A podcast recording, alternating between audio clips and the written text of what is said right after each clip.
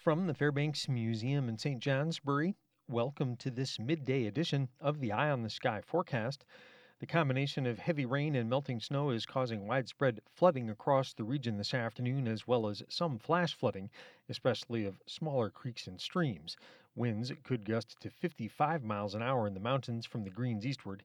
With intense low pressure overhead, temperatures have reached record levels across the bulk of the region, ranging from the mid 50s to lower 60s presently, except mid 40s to around 50 from the Champlain Valley westward, where winds along the west side of the low have become northerly.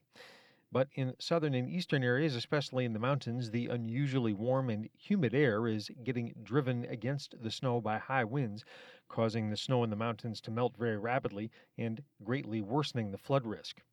So exercise extreme caution while driving this afternoon, tonight, maybe even tomorrow in some areas.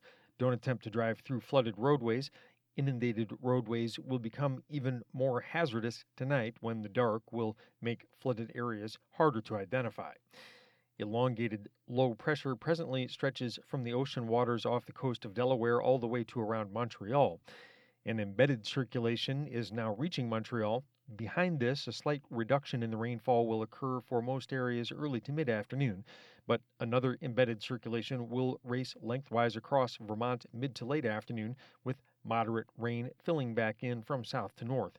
Behind this second circulation, the steadier rain will taper to showers from south to north early tonight, but in some cases, the floodwaters won't recede until tomorrow.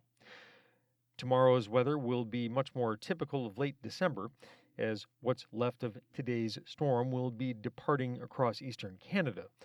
Although nowhere near as warm as today's, tomorrow's temperatures will start out somewhat mild for the season, but will likely run steady or fall for the rest of the day. This will occur as a cold front sweeps through from our west tomorrow. The resulting scattered snow showers could include a couple of heavier snow showers or a squall, Overall, accumulations are expected to be light, generally less than an inch in the valleys, perhaps two inches over high terrain. Behind tomorrow's cold front, a ridge of high pressure will arrive on Wednesday, allowing skies to become mostly sunny.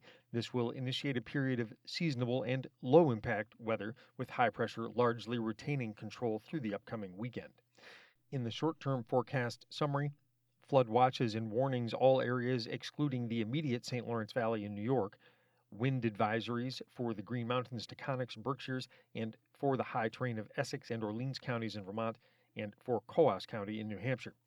For this afternoon, periods of rain, possibly heavy at times, highs from the mid 50s to lower 60s, except mid 40s to around 50 from the Champlain Valley westward. Southeast winds gusting to 40 miles an hour and gusting to 55 over high terrain, except north to northeast 5 to 15 miles an hour in the valleys from the Champlain Valley westward.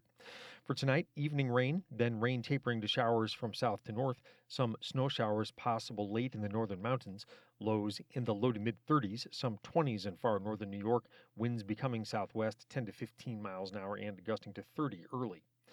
For Tuesday, chance of rain or snow showers in southern valleys, scattered snow showers north and in the southern greens with a trace to 2 inches, mainly over high terrain. Snow could mix with rain in northern valleys tomorrow, apart from the St. Lawrence Valley, where it should be all snow showers. Highs tomorrow in the 30s, except low to mid 40s in southeastern valleys. Southwest winds becoming northwest, gusting to 25. And for the day on Wednesday, skies becoming mostly sunny, highs from 30 to 40 north to south, winds on Wednesday light and variable. I'm meteorologist Lawrence Hayes with an eye on the sky.